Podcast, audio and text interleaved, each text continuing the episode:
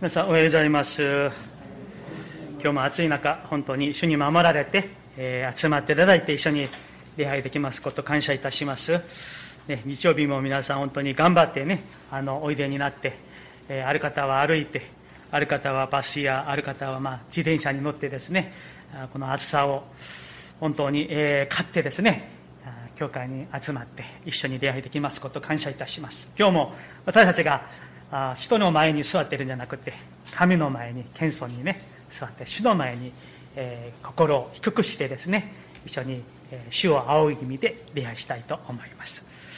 一言お祈りいたします。神様感謝します。今日も主の前に私たちが体の姿勢から謙遜にして心を低くしてあなたを仰ぎで主を求める礼拝として全身全霊で礼拝できますのでどうか我らを主の霊で満たしてあなたの希望で命で満たしてイエス・キリストは私は命のパンであると言われました。どうか私たちのこの霊に主の命のパンで満たして食べさせて生きるようにしてください。イエス様の皆によってお祈りいたします。アーメン。今日は、えー、漱石25回目です。覚えてくださる神様です。えー、まあ、皆さんもそう考えていらっしゃると思いますけれども人は誰かに覚えてもらおうということはとても嬉しいことだと思います。そういう意味としてですね、えー、兄弟が互いに覚え合ったり支え合ったりすることは神様の御心です。先週幸いに私は覚えてえ祈ってもらおうという兄弟愛を体験をいたしました。えある教会の先生からこんな E メールが届きました。ユン先生こんにちは。今日も厳しい暑さです。先日はリモートでしたがお目にかかることができ主によって守られ強められているご様子拝見できて感謝でした。さてこの度、え、信徒さんからの信徒さんからユン先生のためにいくらかでもお捧げしたいのですがと申し出があり本日教会からのお見舞いと合わせて先生の講座に送らせていただきました。心ばかりのお見舞いでありますけれども神様の祝福を祈りつつお送りいたします。どうぞお受け取りください。見てによって、え見てによる支えと全く癒しを求めて、え続いてお祈りしています。主にありて。まあこういうメールでした。こんなにも主は信徒さんや先生方を通して私はあなたを覚えているよ私はあなたを支えているよと語っておられます。神様のこんなに温かい助けを信じる人はいつでも主に頼り強められます。さて旧約聖書の、まあ、内容の中でですね、今日のこの、えー、ソドムとゴモラという町がもう滅ぼされること、この記事を読みますと、どうしてもですね、神様に対するイメージが、怖い神様、裁きの神様とか、滅びの神様に、えー、つながりがちだなと思いますね。しかし皆さん、ぜひ、え正しく知っていただきたい真実があります。それは、私たちの父なる神様の願いは、すべての人が救われることです。これは聖書全体を通して一貫する真理です。一箇所聖書を見たいと思いますけれども、ヨハネの福音書3章17節にこういうふうに明確に書かれています。前に、え、出しますので、ご一緒に確認したいと思います。神が御子を世に使わされたのは、世を裁くためではなく、御子によって世が救われるためであるとあります。ね。世を裁くためではありません。私たちを裁くためではありません。イエス・キリストによって一人一人が、そしてこの世が救われることが神様の切なる願いであります。そのために、私たち一人一人のために、この日本のために神様はイエス・キリストをお送りくださいました。なんと感謝のことなんでしょうか。さあ、字幕はです。では今日のね、19章のストーリーを簡単にお話したいと思います。えー、アブラムの家に訪ねた人たち、まあ、その神の見つかいと見られる人々ですけれども、その後、二人がですね、ロトの家に行きました。そして、えー、ロトの家で泊まることになりました。それは、そのロトに、ソドムの滅びを伝えるためでした。で、ロトはですね、まあ、神の見つかいである二人を、まあ、お客さんとしてですね、まあ、大事にして、お迎えして、心を込めて、おもてなしをしました。しかし、二人がロトの家にいるときに、一つのアクシデントが起きてしまいました。その町の人々、噂を聞いてですね、なんと男性の人々がロトの家にやってきて、このロトの家に滞在している二人を求めました。それは、体の関係を持とうとする強引に求める要求でした。まあ、詳しく言いませんが、これだけ読んでもですね、当時、ソドムやゴムラにどれだけ性的に堕落していたのかがすぐわかります。そこで、その町の人たちの強引な要求に対してですね、ロトは、越してはいけない線を越してしまいました。ロトの対応にも大きな咎があったんですね。ロトは、この、まあ、二人が神の見つかりであることが分かったからなのか、まあ、ただ彼らを守るためだったのか、まあ、二人を求める、そのソドムの男性たちにですね、なんと自分の娘を渡そうとしたんですね。しかし、それはロトの思い通りにはなりませんでした。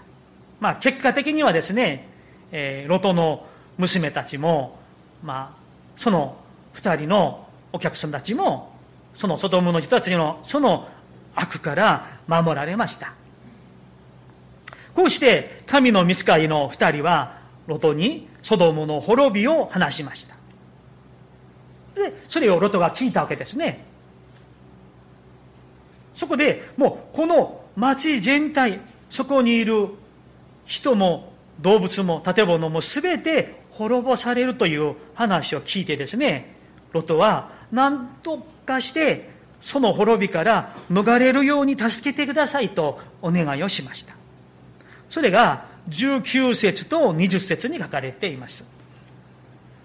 19節から20節お読みいたします。ご覧ください。このしもべはあなたのご好意を受けました。そしてあなたは私に大きな恵みを施してくださり、私の命を生かしてくださいました。しかし、私は山にまで逃げることはできません。おそらく災いが追いついて私は死ぬでしょう。20節ご覧ください。あそこの町は逃れるのに近く、しかもあんなに小さい町です。どうかあそこに逃げさせてください。あんなに小さいではありませんか？私の命を生かしてください。ロトは今もう、もう必死ですね。私の命を生かしてください。どうぞお願いしますとね。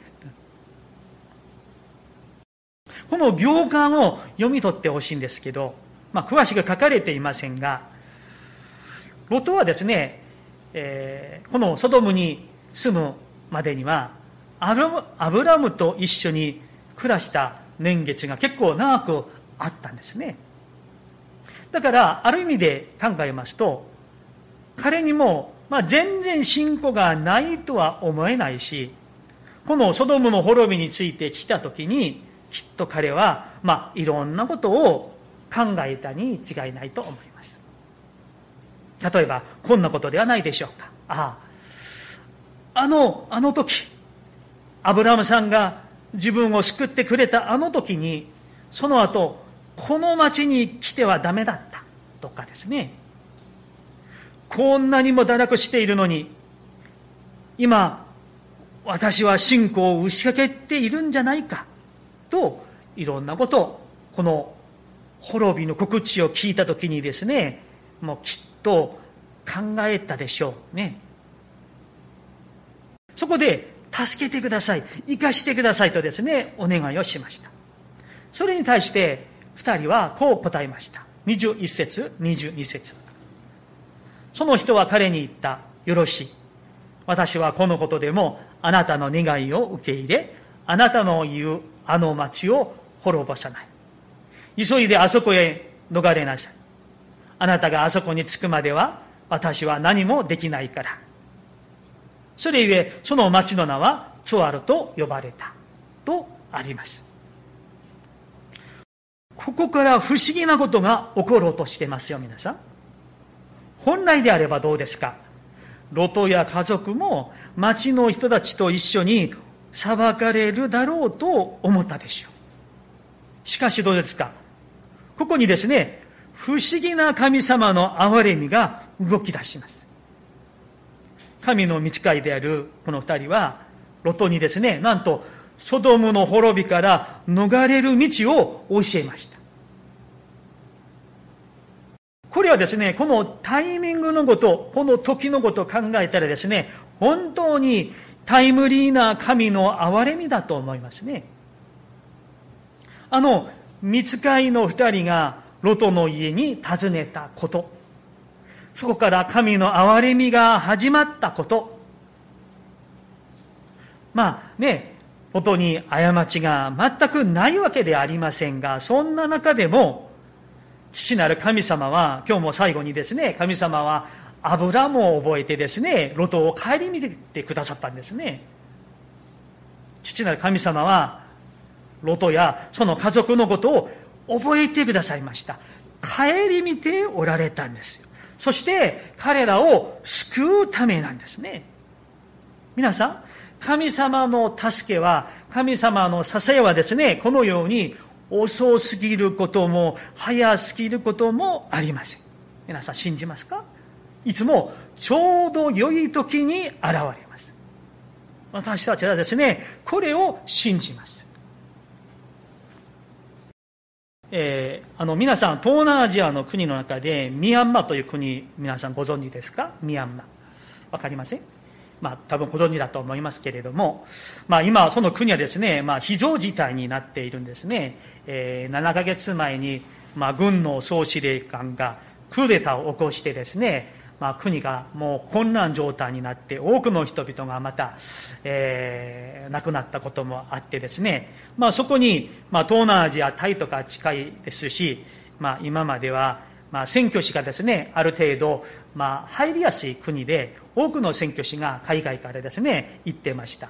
まあ、教団のあの女性の N 先生もですね、その国で、えー、活動しておられたところ、まあ、クーデターが、まあ、起きる直前なのか、起きたすぐなのか、まあ、撤回してですね、まあ、日本に今、あの、帰国していらっしゃいますけれども、まあ、先週は私、えー、ね、韓国の選挙師でですね、まあ、そこで活動していた、まあ、選挙師といろいろ話をしてですね、まあ、そんな中で、まあ、かつてそこにあった一つの本当に神様の助けは何もしなくても祈るだけでも神様不思議な形で助けてくださるお証を聞いてですね、えー、主の皆を崇めました。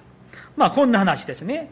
まあその選挙師はあ国際選挙団体に属していますから、まあそのチームでですね、ある本当に貧しい町でですね、えー、選挙活動をしていました。そんな中で、まあ、いろんなですね、いわゆる、まあ、貧民救済の活動をいろいろしていたところですね、ある時に、とても大きな貧民救済のプロジェクトを立てたそうなんです。ところが、お金はありません。お金がないのにそんな大きなプロジェクトができるかと。で、その団体ですね、いつもフェイスミッション、まあ、神のフェイスは顔ですね。神の顔だけ仰いで祈るだけ。これがその団体の信仰の方針なんです。信仰を持って祈り始めました。まあ、人にですね、助けてくださいとお願いをしない。手紙を送らない。アピールに回らない。あるいは、ある程度予算があるかとか、えー、貯蓄があるからやりましょう。そんなことでもないらしいです。ただ、ただ信仰を持って、神の助けを仰いで祈るだけなんですね。無謀な働きのように考えますか皆さん？そしたらですね彼らはその団体はですねそういうふうに祈るだけでも神様はそれが身胸であれば必ず助けてくださるのだとそれを信じる信仰があって今までもたくさんの経験があったそうなんですそれでですねそのプロジェクトのためにですね仲間の宣教師たちと、まあ、教会があるわけですから毎日一生懸命に祈ります例えば、まあ、24時間連鎖祈祷したり、断食祈祷したり、教会に集まって祈ったり、集会を開いたりします。他のことはしません。えもう、ただ祈るだけなんですね。この、この働きのために主を、人も財政も満たしてくださいと。祈るだけです。そういうふうにですね、数日祈っているだけに、ある日、不思議なことが起こりました。なんとその責任のですね、あの、パスタにですね、次から次へですね、不思議な E メールが海外からですね、来るんですよ。で、まあ、ドイツから、シンガポールから、香港から、アメリカから、韓国から、多くのメールが来るんですね。え、迷惑メールじゃないです、皆さん。そのメールの内容は何だと思いますか、皆さん。そのメールですね。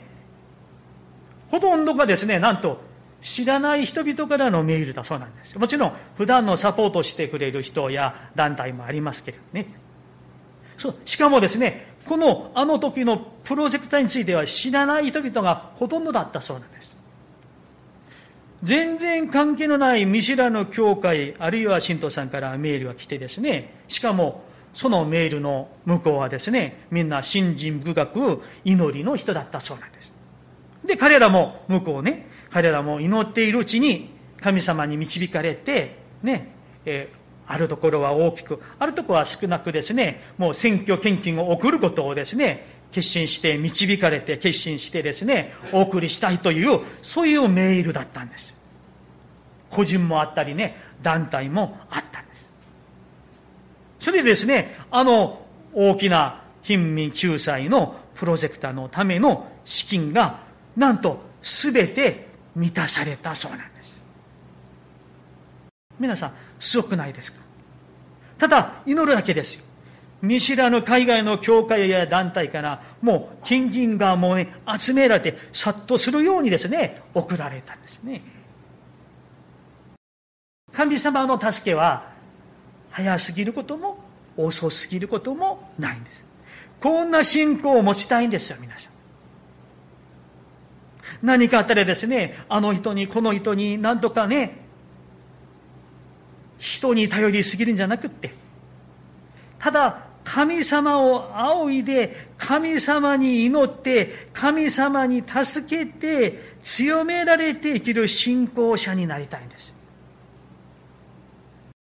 さて、この今日の内容から、このロトの話から、もう一つ教えられることがあるならば、それは諦めない神様です。諦めない神様。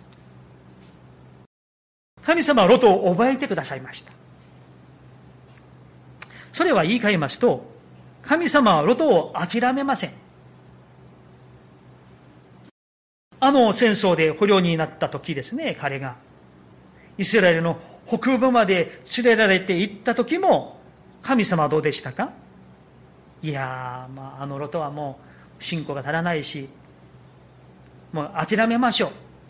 そうでしたか？そうではないんですね。神様はアブラハムを動き出してアブラハムを用いて彼らの命も財産も丸ごと救ってくださいました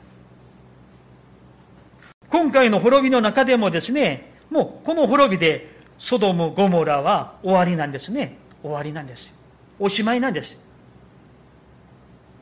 もうこれ以上ソドムで暮らすことはできないんです。そんな中でもですね、神様はわざわざ二人の見つかりをロトの家に使わしてくださいました。そしてロトにその滅びの告知をしてくださいました。皆さん考えてみてください。神様がロトに告知をすべき責任とか義務とかがありますか？ないんですよしかしですね憐れみ深い神様はロトを覚えてくださって諦められませんでした。一番最初に申しましたように神の願いは滅びではなく救いなんですね。ソドムの人たちと一緒に滅ぶことを神様は喜ばれませんでした。皆さんこの19章でこのロトたちを救うため一生懸命に働かれる神様いやこの時代にこの2021年この時代にこの日本の中でこの日本の中で我々一人一人をまた皆さんを皆さんのご家族友人知人の方々を救おうとしておられる一生懸命に働かれる神の諦めない憐れみが見えてくるんでしょうか？読み取れるのでしょうか？皆さん。ある先生は漱石の説教で今日のこのこのストーリーをですねこういうふうに、えー、言いました。まるで主はストーカーのようだ。ロトを諦めない。追っかけてロトを滅びから救おうとしておられる。諦めず命の手を伸ばし続けておられる。この愛と憐れみが私たちにも常にあることを気づいているだろうか。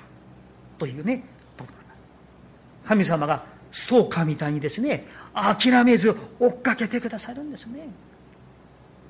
私たちが信じる神様は本当に追っかけてくださるほど私たちも諦めず顧みてくださるお方なんです。決して私たちを諦めず人生の全ての時に私たちを握っておられることを確信しましょう。いよいよ神様の裁きがソドム・ゴモラ後でこれジョアルと呼ばれますがそこに下されます。その裁きの光景は本当に恐ろしいものでした。24節25節を見てみましょう。その時主は硫黄と火を天から主の元からソドムとゴモラの上に降らせられた。こうして主はこれらの町々と低地全体とその町々と町々の全住民とその地の植物を滅ぼされたとあります。この聖書の光景がですね、えー、一つのあの絵画としてあの書かれたんですね。そして後になってこの,、まあ、あの絵はですねもう世界的な名作になりましたけれどもあの時の様子よく描いている一つの絵をちょっと見てみましょう。皆さん前をご覧ください。この絵皆さん見たことありますか？初めてですか？これがですね、えー、デュラートアルベルト・デュラーという方の作品ですけれども、えー、まあ想像でしょう。ね、えー、ロトと。一番、ね、先頭に立てる人がロトですね。で2人の女性は娘さん。で後ろの、えーと、ポイントがないんだけれども、えー、左の、まあ、真ん中のちょっと上にですね、えー、なんかあの棒みたいになっているすでに、えー、潮の柱になっているロトの奥さんがもう書かれているんですけれどもこれはですね当時えー、まあ、クリスチャンの多いあのヨーロッパの社会をいわゆる、まあ、国系的にですね風刺するあの絵画だったそうなんです。皆さん今ですね硫黄と火があの町にもう下っているんですよ。そしたらどうですか？皆さん火事だとか津波だと言ったらですねあんな風にきれいな洋服を着てそしてヒールを履いて化粧して頭をきれいにしてですねあ危ない。でね ああいうふうに洋服をちょっとこうね持ち上げてですね、えー、上品にですね、えー、ちょこちょこ歩いて逃げますか？そんなことないでしょう今神の裁きが神の怒りがこの町に下っているんです。そんな中でも彼らはですねその神の裁き神の怒りがあんまりピンとこない。信仰は持っているかもしれませんが、彼らの信仰はアクセサリーみたいになっている。失いかけている。今、生きるか死ぬかの、もう、もう危機一髪の絶対絶命の時でも、ああいうふうにもう、持てるものは全部持って、ピクニックバッグみたいなものももう手で持っているでしょう。ね。立派なね、服を着て、歩いているあの様子を、当時のクリチャン社会の矛盾さ、名ばかりのクリチャン、名ばかりの信仰、文化的なクリチャン、クリスチャニティという文化はあるんだけれども、本物の信仰のなかったあのヨーロッパの社会を風刺する絵だったんです。あのロトも娘たちも、もうすでに潮の柱になっている彼らは、その信仰は鈍くなっていると見えませんでしょうか。彼の霊性は暗くなっているように見えませんかもういいです。ロトが生きていた時代や、その町ソドムは、もちろん今の私たちと、私たちが住んでいる町とは違う部分が多くあると思います。しかし、教訓的に教えられる内容は一緒だと思います。本物の信仰を持つことです。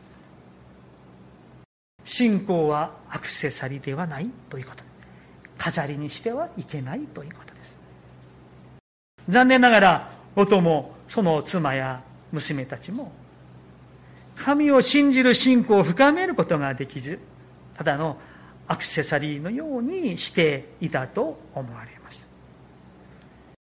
快楽や豊かさに溺れていた彼ら。きっとですね、あのギリギリまでその町に住んでいたわけですから、ね、その町にもっと長く住みたいと、もっとここに暮らしたいという人間の欲望がいっぱいあったんじゃないでしょうか。しかしですね、神の願いはどうですか？そこからもう出ていくことなんです。だからね、彼らの願いと神の願いはもう完全に違っていましたね。もし彼らが少しでも目を覚ましていたならば、信仰が少しでも深められていたならば、硫黄と火の裁きが下る前に気づいたはずなんですね。それで、もうこれ以上、こういう堕落の社会にいてはいけないと。引っ越しをしようとですね、いや、もしかしたら、アブラムのとこに、もう帰ったかもしれません。しかし、そんなことはありませんでした。もしかしたら、これが現代のクリスチャンたちを風刺する、指摘している内容ではないでしょうか。ドイツのボーンヘッパーという牧師がおられます。まあ、1945年亡くなった方ですけどね。そのボーンヘッパー牧師は当時ドイツやマンネリ化されたヨーロッパのクリスチャンに警鐘を鳴らすたくさんのメッセージをされましたが、その中にですね、えー、安価な恵み、安っぽい神の恵みというね、内容のメッセージを語られました。まあ、こういう話です。ちょっと長いのでちょっと字幕にしましたけれども、私は読ませていただきます。福音を聞いた者が悔い改めを迫られることなく、依然として旧体にとどまることである。また、安価な恵みは、悔い改め抜きの許しの宣教であり、罪の告白抜きの生産であり、個人的な告白抜きの罪許しである。安価な恵みは服従のない恵みであり、十字架のない恵みであり、イエス・キリストの不在の恵みである。75年前のメッセージですけれども、今の私たちにもですね、耳を傾けて聞くべきメッセージだと思います。神なるイエス・キリストが私たちを救うために十字架で死んでくださった。しかし私たちはいつの間にか、憐れみ、憐れみ、憐れみだけを言って、信仰はマンネリ化されやすい。そして十字架の恵みをあまりにも安っぽい恵みにしてしまう。私が願いさえあればいつでも取れる、いつでも手放すことができるみたいな。私に主権があるかのように思ってしまう。恵みを受けたければ、恵みを受ける。そういうふうな神の恵みを安っぽいものにしてしまう当時のクリスチャンたちを辛辣に告白したメッセージでした。それではどうしたら皆さん私たちは神の恵みを尊いものにすることができるでしょうかそれはですね、何かのノウハウ、仕方ではないですね。まず、我々自分自身の状態が大事なんです。それは、自分の霊の目が本当の意味で開かれることなんです。そのために祈り求めることです。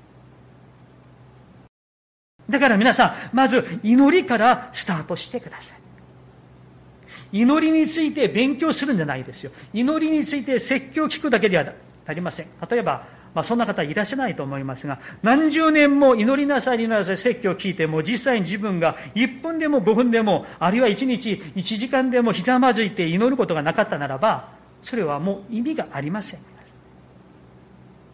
祈ること、謙遜にすること、清く生きることについて勉強するんじゃなくて、実践することなんです。